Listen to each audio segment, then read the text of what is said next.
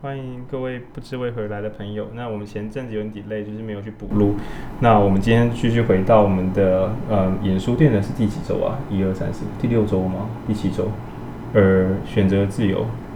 哎，我们第啊第第七周，第七周选择自由。然后今天呢，就因为我们那时候有点失误，所以人家误以为我们没有读书会，就只有来一个伙伴。那我们就很深度的来这个用 N 字贴贴满墙壁来讨论这本重要的读物《选择的自由》。好，在讲选择自由的时候，我想先讲另外一本，就是呃吵架之书。有一本书叫做那个 那个什么呃反动的修辞。OK。那等一下，如果听我们这一集听得不开心的话，你可以私讯我们说，就是觉得我们在鬼扯，那我们就会再加开《反动的修辞》这本书。那我先从《反动的修辞》讲起好了，就从等一下大家可能会想叫我们读的《反动的修辞》这本书，就是嗯，很多决心在做社会运动的时候啊，可能会抗争，可能会要求改革。那有一些保守的朋友，他会就会使用一套名为反动修辞的技术去说，诶，你这样改革也不一定会变得比较好啊，你这样只是社会越弄越乱，就是这一类的。那比如说三一八学运的时候，大家很常遭到了抨击啊，什么破坏国家秩序什么什么的。那所以有一套书，一本书专门在讲说这些语言是怎么样来干扰大家去做改革跟进步。OK，那但是今天呢，我们就是。反动的修辞的这个要对抗了，哎，等下我干我的人生有点太复杂。好了，反正我们今天的内容蛮保守的啦。就如果你对社会公平正义有期待，你听的时候可能会觉得说我听了什么这样。我们前情提要先下一些。今天很右，今天很右右 man。今天大概就是，呃，我们传统会讲左派跟右派，不知道大家的认知有多少？你可以想的是左派都是被欺压的穷人啊，然后什么右派都是可邪恶的有钱人。我们今天就是要站在邪恶有钱人的立场。书书书是没有这样写啦，我是先下一些警语这样。那传统的话，听到右派，那等一下你会说这本书很右，那我就说你完全错喽。这本书就是右派本人，对，就很像你说，我觉得孙文有点三民主义，我们会觉得错喽。孙文就是三民主义本人哦。今天大概我们会到达这个这个右派本人这件事情。那有个专有名词，喜欢查字典的朋友可以去查芝加哥学派。等一下呢，这个教授因为人在芝加哥大学，所以芝加哥学派，你不要跟我说他有一点芝加哥学派，不是，他就是芝加哥学派本人。好，那我们前情提要结束，差不多可以开始本文。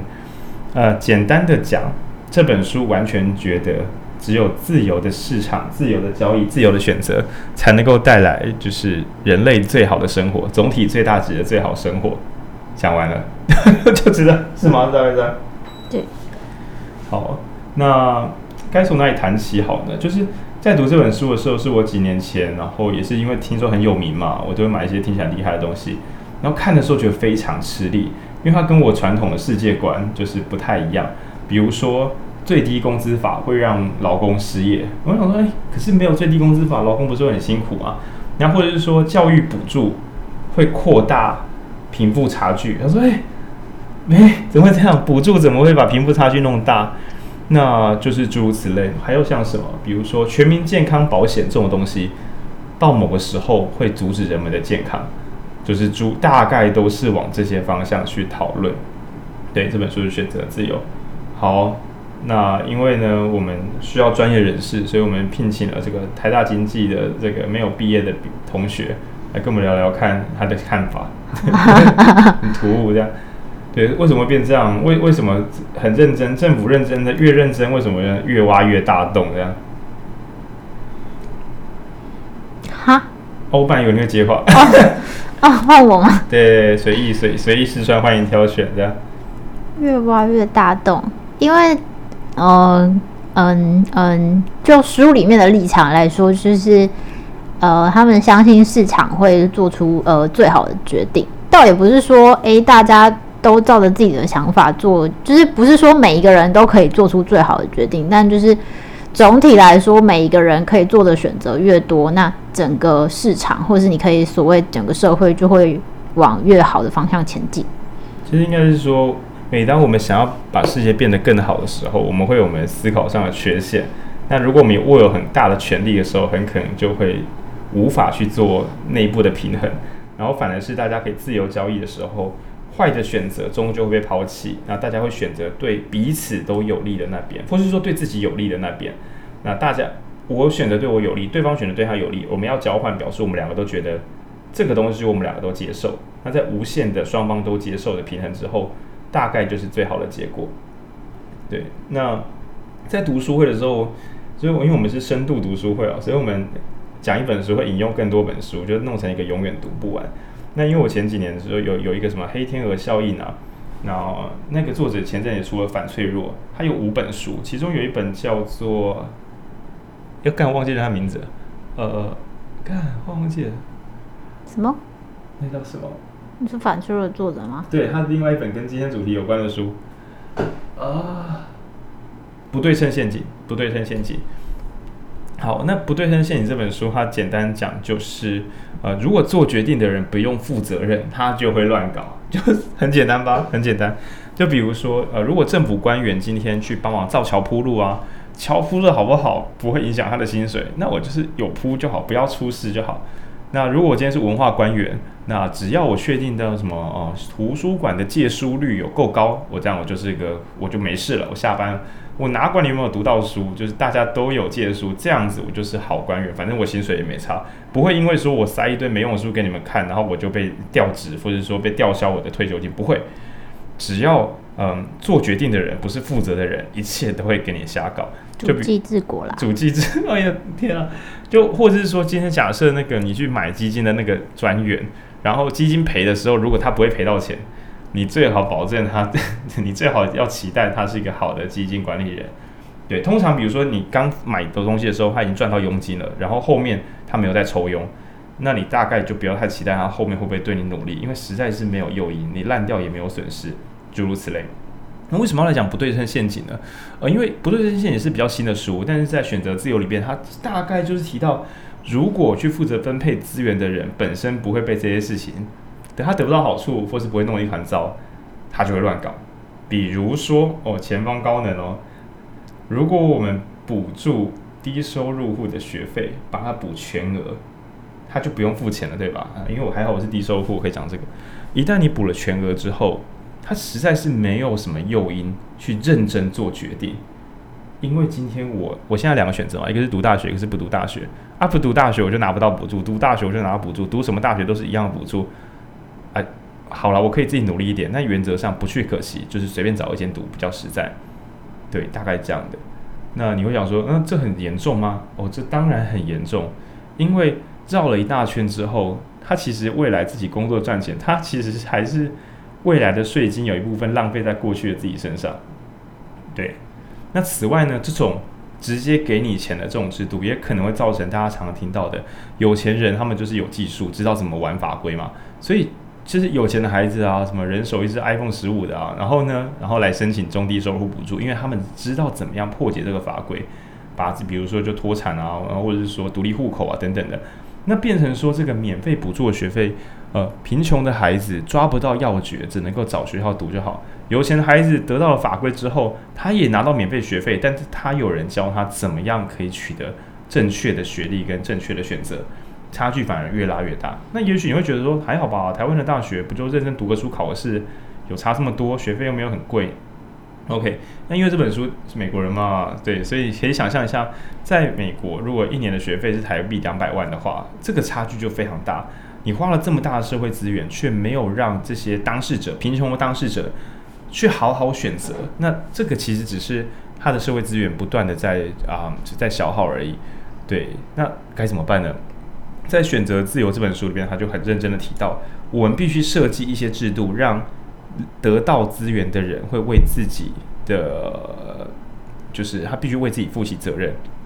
那他设计一个方式这样，嗯，就像我们现在学贷一样，有了学贷之后，好了，因为台湾学费太便宜，所以大家还是会乱贷一通，反正读个大学比没有读好。但假设这个学贷是一学期五十万、一百万，你还会没事想说，我读个大学什么都好吗？以我这个穷人家来讲，我是不敢啦，因为我囤个八百万学贷，然后我呃我囤个四百万学贷，结果毕业之后找了工作也不能够帮我有什么帮助，我还是去打工，我还是去做记者好了，这对我来讲是正确的选择。好，那传统的社会呢，我是比较良善传统社会就觉得说啊，可是这样这个人他就不能读大学了，对吧？就是你可能也动了这样念头，但是读过大学的朋友，我想你们都可以认同这个。这个大学啊。对，你真的叫穷人家来浪费四年读一个你自己也不知道读什么东西，你这不是欺负穷人家吗？对，这种迷惘还是给中产阶级去迷惘就好，让孩子去一边绕一圈，然后出来没有学到的东西。对，我们今天这集没有教育部补助，我就可以这样讲的。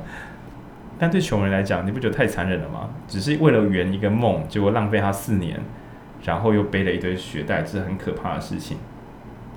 对，你想象他原本那四年。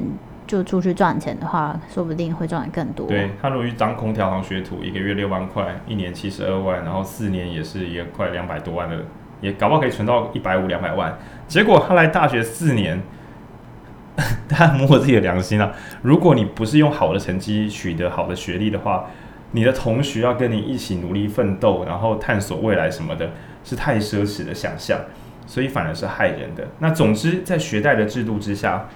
反而会让大家认真的面对自己的未来。那台湾，如果你觉得你对学贷你也是乱贷一通，只是因为它数字实在太小了，你没有在怕。嗯。而且你念了大学之后，你就觉得你是个大学生，你不能再回去当空调行的学徒了。哦，这是台湾更可怕的事情。你把。穷人家的孩子骗去大学之后，就跟他说，大家都觉得自己是大学生，然后就说，那我都读大学，我还做空调行，那我不如当初不要读大学，所以我现在不要做空调行了，我决定去做苦哈哈的两万五的工作，因为我是个大学生。Excuse me，这是台湾现在好像，如果现在听这个的朋友，我猜你应该认识我啊，认识复杂生活节，认识什么的，我会很多年轻朋友，像我最近在争实习的员工，就会来问说能不能来跟或干嘛的，然后我都会先问你缺钱吗？如果你缺钱，去做餐饮业。不要白懒。我说我缺钱是下一餐都快没得吃的那种缺钱。都这个时候就不要皮说什么我想要未来，我想要成长。拜托大家一段一段来好不好？就是能不能不要这么贪心啊？很奇怪，就是餐饮业赚钱到底到底是哪里有问题？除了比较累一点之外，但是你现在需要是钱还是学习机会，请自己分清楚。嗯，好，天哪，哎，这集录完就没朋友了一集。那我们来聊下一个没朋友的单位好了。就是工会使大家没有工作，哇干！哦，这比较难讲哎，我请经济学的朋友帮我开个局，我再来安定一下我的心情。就是工会为什么会让我先讲哦？我们可能是讲的是一九八零年的美国，可能跟今天没有关系。本 本次录音不代表本台立场，我真的怕。诶、欸，工会应该说，我觉得刚刚有提到诱因嘛，就是诱因是。呃，书里面，好，书里面，书里面觉得很重要的的原因，就是你要有诱因，然后去促成这呃这些所有的改变，它才会是合理的。就是因为刚刚讲说为什么补助没有用，就是因为补助它并不是出自于，就是你给了一个嗯不应该存在的诱因，所以导致所有事情往不好的方向走。他有点像是这个想法，然后所以呃，工会也是一样，就是工会会要求，比方说提高薪资，那他会觉得说提高薪资应该是因为呃公司赚钱了，所以可以提高大家的薪资。当然一定会大家会觉得说，哎，有一些企业就是很赚钱又不呃不给赚钱但不给钱是我们不能接受的。OK，比如说他赚了盈余四十几趴，就会不愿意花个五趴发给员工，这就真的太白目。对，但是书里面写的是说，平均来算，美国他那时候的企业，可能每一家的真实盈余，因为美国税扣的比较凶啦，台湾可能另有另当别论。美国扣完那些税之后，可能剩个六趴盈余，那你可以想象哦，就是员工薪水本来占二十趴了，他剩六趴盈余，你再怎么加薪也加不到二十五趴，因为加二十五趴就是就吃掉他五趴利润的，公司要爆炸了。对，所以他觉得说，员工要求加薪，但是恐怕公司有它的极限，那一旦薪水。就是把盈余保留盈余都拿去发薪水之后，很可能导致公司的竞争力明年升级不上去，后年就倒了，大家没有工作，这其实会造成长线更不利的行为。好，我们再三下警语哦，就是公司的盈余剩的不多，硬要发会出状况，这是他那时候的那个核心论调。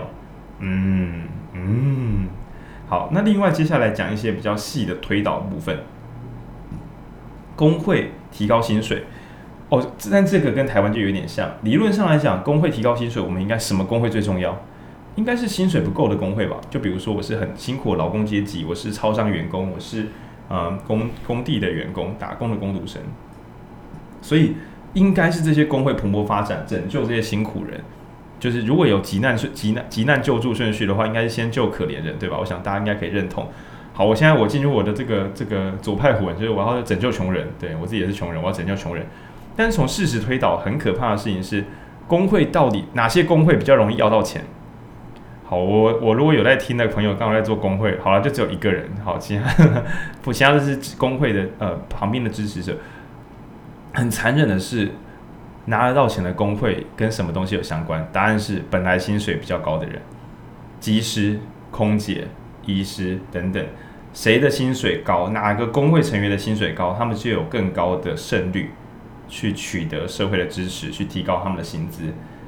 那想当然尔，他们提高的薪资，要么从资方付，但是资方也有他的把戏，所以最后会从外部市场或是政府在取得钱。比如说，我们闹罢工，所以最后是政府出钱去帮助你，就是说，好了好了，大家不要这样，工资还是付高一点。对，那我政府也是帮你，让你有个台阶下。对，因为工政府也怕说你那个航空公司或者是说医师工会真的就不做了，很难看。那我政府再出一点力来把这件事解决掉。好，那我们让政府出一点力把这件事解决掉，所以是谁付钱呢？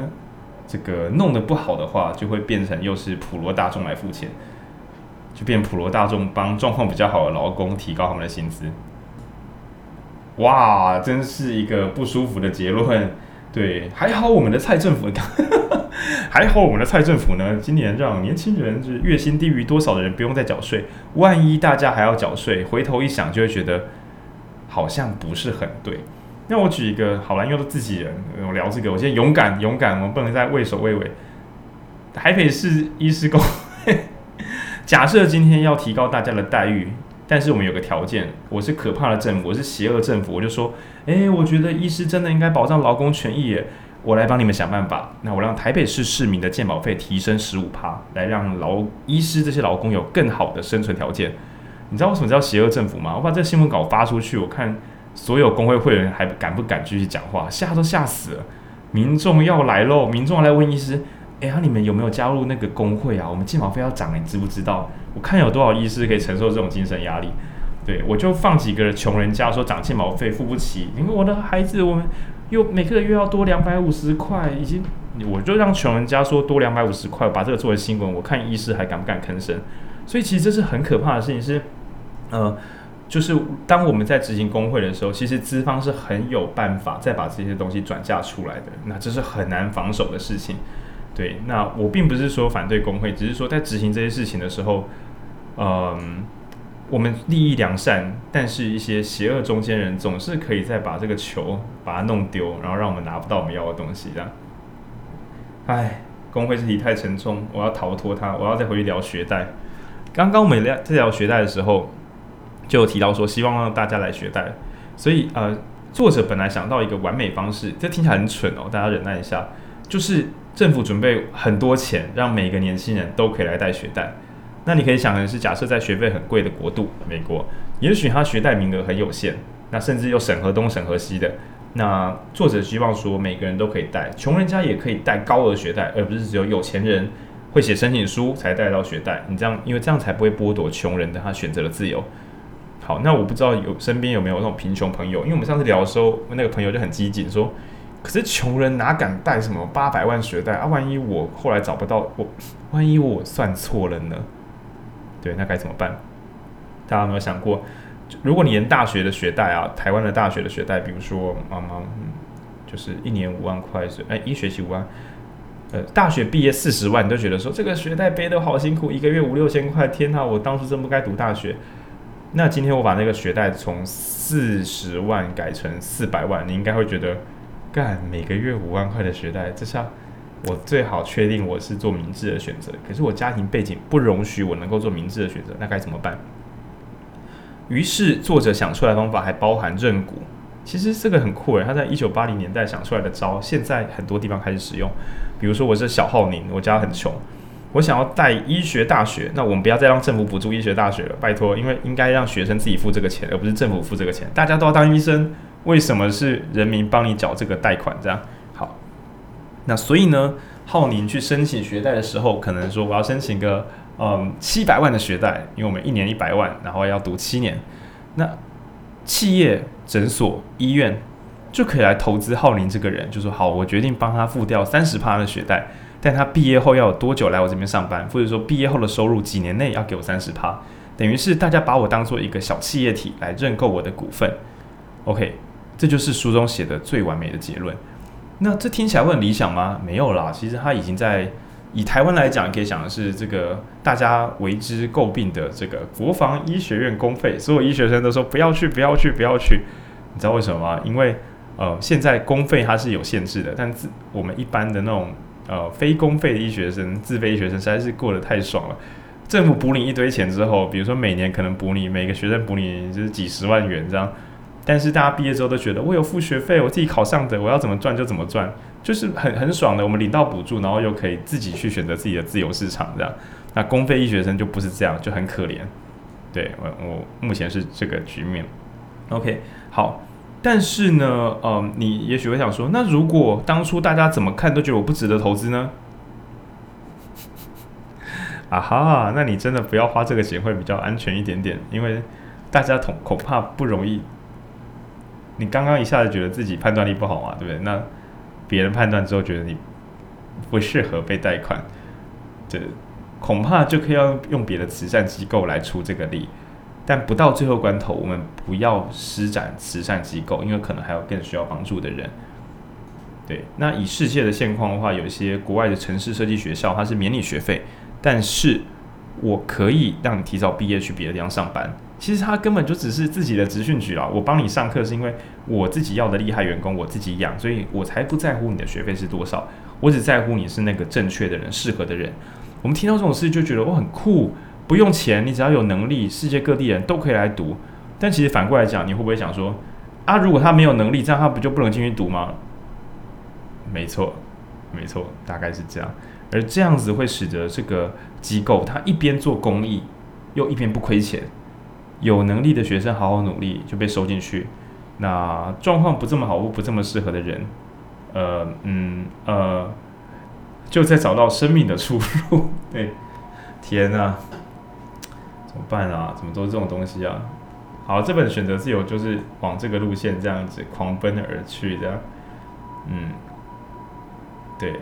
哎呦，聊这个很伤感情。我们还可以聊最低工资法。可是我觉得这还是终究它它，当然不是说全面性的，但是以普遍来说，它就是一个事实。比方说，为什么？最新最厉害的科技都出现在矽谷，你觉得矽谷是补助？补助可能也有，应该也有，但是显然不是重点。那它就是一个最高度市场竞争的地方，所以它是一个最经营最好的地方。对，我们可以换个想法，就是说我们让一些辛苦人、聪明人啊，家里很有钱的人自己去互相竞争，然后把世界变得更好。所以，我躺在家里边躺个几年之后，莫名其妙第四台就变 Netflix 了。我也没干嘛，我每个月缴的钱是第四，可能跟第四台差不多，或比第四台更少。但我看的画面更好。那我也没干嘛，我电视就是越比以前更便宜，比以前更大台。莫名其妙，因为有一些人为了赚钱不择手段，把自己搞得很累，然后提升我们的生活品质。我就可以往这个良性的方向想，就是他们在竞争的时候，为了互相残杀赚到钱，所以也是蛮厉害的。对，那我们让这些事发生，政府只要确定我们的权利不受侵害就好。但是随便的去帮忙补助，很可能会反而把我们自己的资源拿去补助那些不需要补助的人，因为他们那些强者应该要靠市市场竞争，而不是靠我们这种百姓去帮他补助。嗯，政府的补助是大致上是哪？你当然会说有企业税金，对，但是就本来企业他们状况很好啊，真的是不要不要乱补助会比较安全一点点的。好，那我们来讲一下伤感情的最低工资法。书上写的，书上写的，他说最低工资法歧视两种人，老人跟弱者。那你想说什么？最低工资法不是保护我这个弱者吗？我说不不不，朋友啊，你如果有找到工作，其实你不算是弱者。我来讲一下什么叫弱干的。我如果听到这个还没找到工作的年轻朋友吼，就是对，书里就在讲你的。好，书里面讲美国曾经。可能每一个小时付两块美金就可以聘到人，曾经啦，很久以前，两块美金基本工资就可以聘到人。但是这哦，垃圾车来了，好，我继续讲。但是政府呢，怕亏待大家，所以决定时薪要改成二点九九美金，很棒吧？就是就算你能力没有那么好，你也可以找到这样的工作。不，并不，就是很多老板决定把这个工作收起来，因为本来两块找人做还可以，二点九九不行了。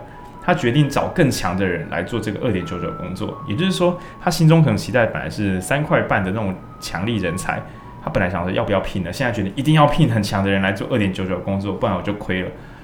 所以那就是什么？有经验、有能力的人。可是我只是一个刚出社会的人，我能力可能在当代就是一个大概两块美金差不多，不是？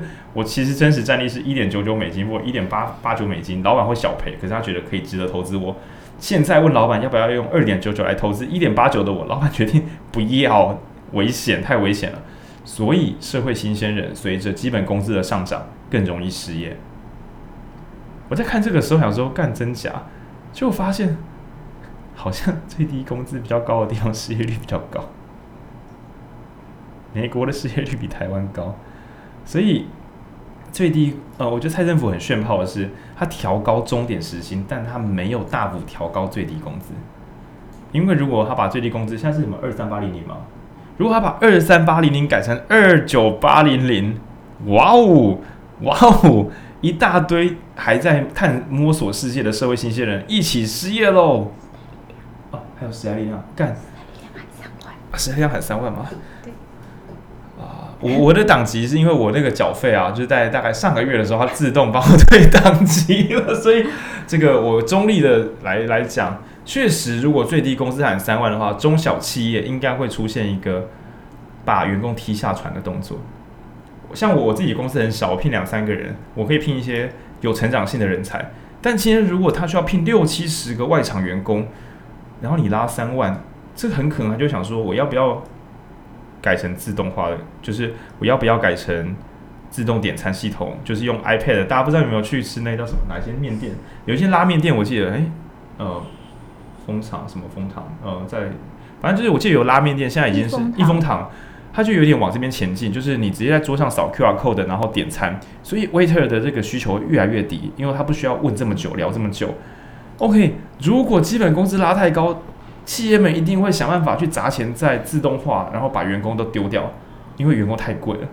那员工，那你会说没关系啊，员工被丢掉就会自己技术升级嘛？不是啊，你刚刚不是左派吗？哎，跟不行了。对，就是还在学习、还在成长、能力有限的员工会遇到很大的冲击。那也许你想说，其实我不是那么左派，我只是觉得基本工资要高，你老板请不起就不要请嘛。好，他不请了之后，你想说，好，那年轻人就学习嘛。好啊，你现在又又又左又又又又左，那 OK。但是真正严重的是什么？老人，老人，你今天把基本工资调到一个程度的时候，本来你可能想用，这是我听到的真实故事啊，这不止一人这样。比如说很多工厂，传统传产工厂会会会会给核心，他会叫那阿桑说啊，来啊，你来我一个月给你一万块，你就来帮我们扫个地或干嘛的。好，我想你如果有一点基本认知，就知道这个工厂最好是需要这个阿桑扫地，最好是需要，对，所以其实只是那种照顾亲邻里啊，就是就是，哎，大家这样子快快乐乐、健健康康。那今天说，哎，劳检哦，哎，这个阿桑有没有打卡？好，好吧，阿桑拍谢，我们不能再请你了。那这个阿桑呢，他本来状况不错，他现在失去了这个呃低薪工作，对，我们最害怕他们低薪工作，我们希望阿桑扫地要三万，不然不要请。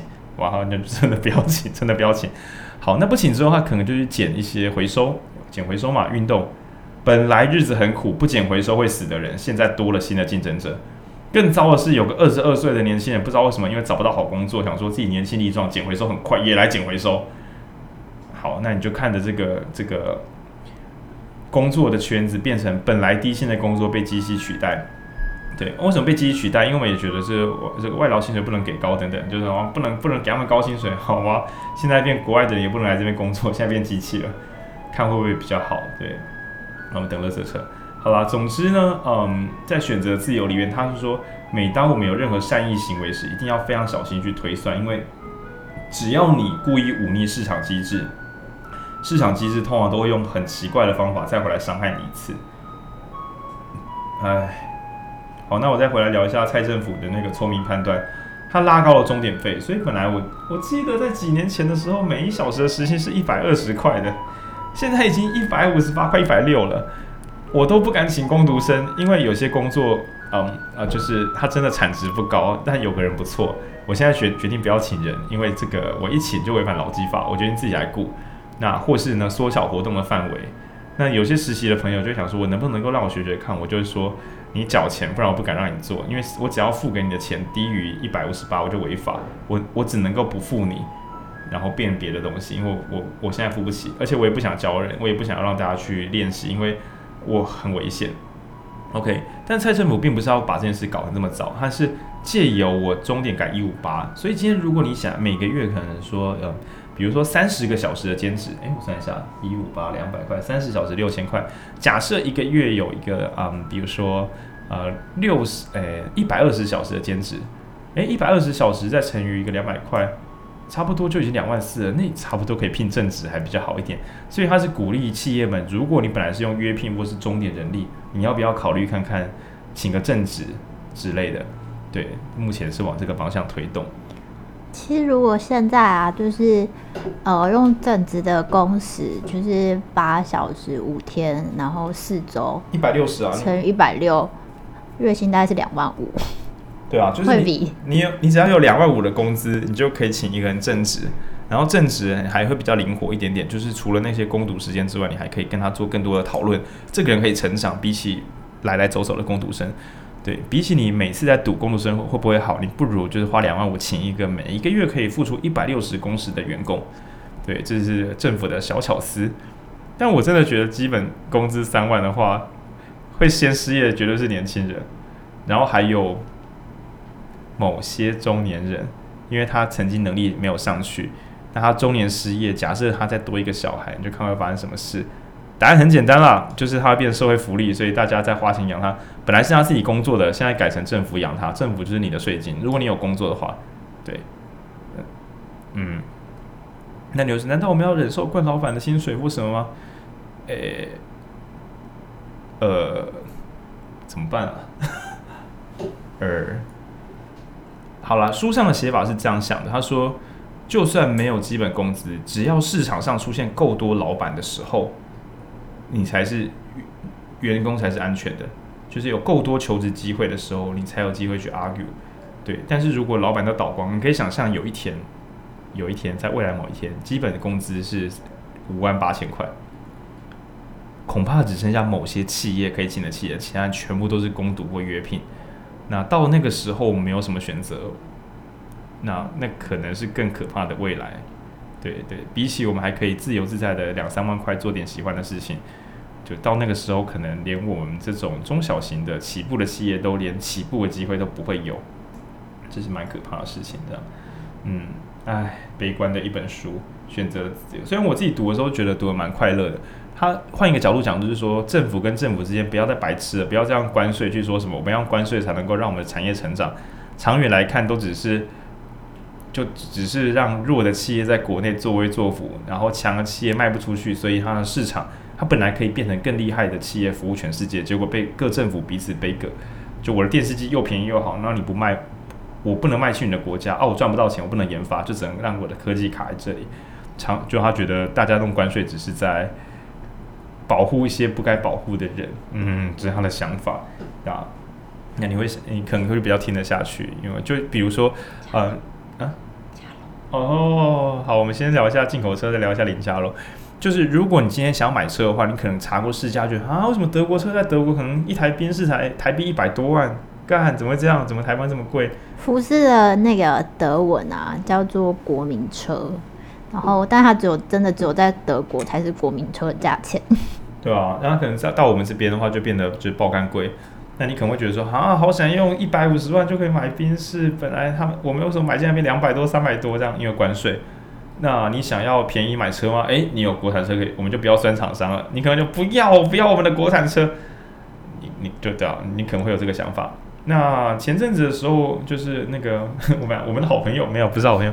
就是佳龙啊，林佳龙也发也也不小心脱口而出讲出了他的内心话，我是觉得蛮屌。就是很多人说这个这一波会不会有些旅游业会倒，然后不小心说也是一个重新洗牌。那我解释一下，因为很我不知道大家有没有在国内观光旅行或是买国内旅行社的经验，我是不想要有。我们你们自己可以去看一下，你看报纸上都会有什么国内旅行那种几天几夜。看起来很干，就是就像你去国外旅行，现在大家不是都自助旅行吗？为什么我会讲自助旅行？讲白了还不是因为旅行社的东西你看的不习惯。好，那国内就是更可能你看得更干，但是很多状况更差，差到你连去都不想去旅行社，他们是靠政府补助活下来的，包括旅店，一些很旧的饭店，为什么？因为他们倒了，就是他们的工会有他们的力量，让政府去补助他们。但是如果今天一个闪失，他们倒光光，很可能下一个旅行业者就是你，就是听众你本人，对，因为你可能呃没有那么大的资本，但是当他们没有保护的时候，你跟他们竞争，你也不会输到哪里。简单讲。你排的旅行会让你的亲友比较想去，你不觉得你就超越旅行社吗？就这么简单，大概是这样。那或者说你自己家整理的干净漂亮，比很多饭店或者是什么观光民宿，你觉得你自己弄还比较好。可是因为法规，然后种种限制，所以你开这个会拼不赢人家，你只是输在法规跟前辈挡你而已。那假设那些东西都铲除掉了，你可以去提升观光品质的水水准，大家大概是这样想象。那啊，哎，讲这本书其实真的是很累，是因为大致上他觉得的公平正义是不要去在意任何个人的感受。嗯，比如说我书读不多，我会不会找不到工作？他会觉得就交给市场来决定。那假设书不读读不多的人找不到工作，未来的人就会愿意读书。但是如果我们让有读书的人都一定找到工作，但其实这些有读书的人并没有真正对应的能力，那大家就会一直去重复做错误的事，倒不如让大家也许是读了大学就真的找不到工作，于是大家就去检讨说，哎，我们是不是做错了？后面的人就会知道，技职也是好的，修水电、做空调是好的，而不是说，可是大学有补助学费，学费这么便宜，不读好可惜。那我们可能就会被这个补助的陷阱。这样说好了，四十岁的浩宁自己付了税金给二十岁的浩宁读没有用的野鸡大学。我把我自己，我已经，我未来又低薪，我缴了税又花在更后面的不该去读大学的人，因为我们用，我们不让市场决定，我们自己觉得对，就是要读大学，就是要提高教育水准。那这个危险的想象，使得所有人都在滥花资源，因为大家不需要为自己取得了资源负任何责任。唉。唉，以健保也是啊。如果我们有医界朋友来听的话，应该可以知道，当大家的医药资源不是从自己口袋掏出来，你会你知道我们的内行人嘛？你知道健保费其实根本挡不了他们的，就是健保费根本付不了他们本来的支出。当人们进入这个状态的时候，如果我每个月一样缴八九九，我怎么看病要我怎么看就怎么看。谁不把它看爆？今天如果我有一个什么全联会员，每个月只要三百块，我就可以去那边拿饼干，我还不他妈拿爆这些饼干？对，比如说我可以什么全联布丁会员，哦，我就要参加这个布丁会员，我一定吃到你破产的。对，那你怎么又觉得说医药卫生是可行的？那这边讲就是，呃，取得好处的人，如果不需要稳定的付出对应的代价，大家都会乱搞，谁都一样，包括我们自己在内都是，大概是这样。唉，对，只是我还是一个这个这个左派的内心，还是会让我觉得，可是还是有很辛苦、很可怜的人。那书上是没有特别建议该怎么办吗？我记得是没有，没有。但是换个角度讲，是社会整体更进步的时候，就更有余裕去照顾人，希望对吧？啊，那个善良可能就是因为他讲的是市场世界如何变得更好，而不是弱势如何被拯救。嗯。但我觉得比较乐观的想象会是说，比方说，那当然你会觉得说，哎、欸，那我是越晚生越好，呃，可能可能是，但是就是比方说现在的企业，呃，你都不要限制它，让它有更多更好的发展，那将来足够，将来就会有足够的税收可以，比方说实行基本工资法，呃，呃，基本收入，基本收入，对啊，那那、就是，但前提是企业赚到一个令人发指，对，或者是政府的限制很少，然后。像最近有通过那个国议会哦，国议会现在可以投资赚钱了。就他们原本不能投资赚钱，然后所以他们可以补助的呃文化项目反而变少了，因为他们的资金不够。然后现那个是因为有就是相关基金会的法条限制他们的投资收入这样。然后就是反正最近有法条好像是类似免除国议会的这个限制。那将来也许国议会就可以做更多的投资，赚更多的钱，然后补助更多的文化艺术项目。好吧，我们来讲一些健康乐观的。好了，呃，前阵子文化部，哎，他到底做错了没有？他一度有想说，我决定来大采购，我花很多钱叫很多剧团来表演，然后大家就免费进来看，然后我花钱来复苏市场，干真的被大家骂爆。哎，你看到、哦、这就是文化界都没有这么做，文化界说不行，你不能买我们，然后让大家免费来，因为这一结束之后，观众就会忘记要买票了，会完蛋。传统的话可能会觉得啊，政府得政啊，就不要卖票，不要卖票，就直接帮我买断最棒。但现在新的人知道说，如果观众不觉得这是有价值的，终究这只是一场幻梦，这是有问题的。对，那我们换一个很遥远的例子，他说啊，难道艺术文化一定要大家愿意花钱买票进场吗？如果你这样讲，一定是外行人，因为现在主流都已经开始这么觉得，就是要让大家花钱。对，那比如说商业化嘛，你觉得《歌剧魅影》算是一个好作品吗？诶，我觉得还不错。好了，其实他原始设计时，我回去看他的脚本也是 蛮故意的，蛮蛮。它也是以好看好卖票为目的啦，卖小片啦，那个戏剧性张力抓这么高，而且它抽象的地方这么少，具象的地方这么多。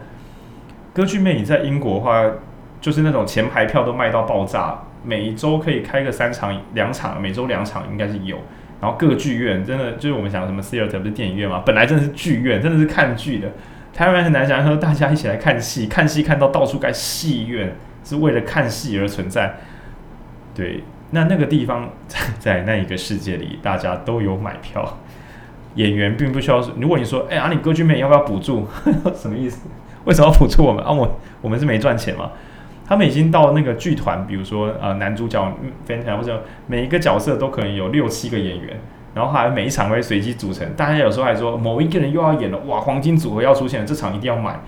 那是这样的商业世界。对，就像你不会可怜那一边说什么。啊，为什么不补助 Netflix？这样子他会不会没有人要看？不会，对，在那个世界里边，呃，商业作品跟艺术作品其实没有这么大的分野。然后，因为他真的做出大家想要的东西，所以也不需要靠补助，他也必须靠自己的能力去给我们我们喜欢的。就是当我们进入我们变消费者的时候，也会希望我们的产品是有竞争力的。但很残忍的是，当我们今天成为员工或生产者的时候，难免难免难免会起心动念想说。可不可以被补助一下，被保护一下，这样比较轻松。对，大概是这样的想象。那你就想说，一切是公平的，不要随便期待他人伸出援手支援我们。对，除非我们是值得的。那这个值得很抽象，所以书会觉得说，大家的判断力都有限了，不如交给市场。那也许有些人会初期受伤，但终究我们都会过得更幸福。嗯，就比如说，如果当时有人说，就是。电力啊，电力让水车都没有工作的，对？我们怎么可以废止水车？水车是不是要补助水水力发电啊？水车发电，或者是牛啊，或者是马拉车？你汽车这样子那么有竞争力，这样子你要马车怎么办？那我想就是当代的民众，包括你在，你在乎马车的感受吗？我是不在乎了。对，有了电力之后不吃电的那些东西，你在乎那感受吗？我想你是不在乎。那你怀着这个残酷无情呢，其实就会换来后人的幸福。那。对自己恐怕也是这样的，这是关于选择。那我最后下一个小小的结语，就是《选择自由》这本书真的非常非常残忍啊！干，我敲了桌子。但是所谓的选择自由，恐怕就是对应来讲，是因为他们付出了相对的代价。你愿意付相对的代价，每个人都应该有选择的自由，而每个人都应该负起自己应付的代价。在这样的前提之下，世界会是最幸福的。嗯，所以我们不容许他人。借由我们的手来获得他们的幸福，那同时我们也不能够期待他人出力使我们莫名其妙变得幸福，因为这都是不公平的事情。它是完全的公平，它是完全的自由，但可能没有这么快乐。嗯，但是我们今天所有的一切幸福，绝大多数都来自于那个残忍且不快乐的体制长出来的衍生物。就像你不会再去买印象馆，你知道印象馆是什么吗？你不会再去买印象馆电视。因为你觉得家里的平面电视很大、很漂亮、很便宜，用得很爽，对，这都是竞争来的东西。唉，好了，大家好好加油，我也会好好努力的。对，虽然拿补助是蛮快乐，但是不健康。呵，啊，整集都很低迷这样，因为我知道说有些人可能真的过得很辛苦，然后觉得就是说世界茫茫渺渺，那如果都没有人帮助你，该怎么办？嗯，那这本书完全不讨论这些问题。所以我们也许可以找别的机会来讨论。那也大家可能也可以私讯粉专或私讯我，就是，哎，我觉得可是这本书有 bug，因为怎么样怎么样。对，因为我现在是以这本书的立场，在这本书的立场中，他自己是没有 bug 的，希望大家体谅。那希望大家把各式各样奇形怪状的社会现况跟不得不传给我，那我也许可以找别本书来平衡这个立场，一定是有的。嗯，虽然我私心是稍稍偏这边，因为也许我已经慢慢长大，觉得说我应该去对自己残忍一点点，这样子会能够多负一点点责任。对，但并不是每一个呃资源匮乏、弱弱势者都有那个能力去担负这样的责任，所以我觉得还这还有待商榷。对吧？那实力还是好好政党吧，只是那个三万工最低工资保真的会出事，其他我们可以再讨论。呵，就这样，拜，拜拜。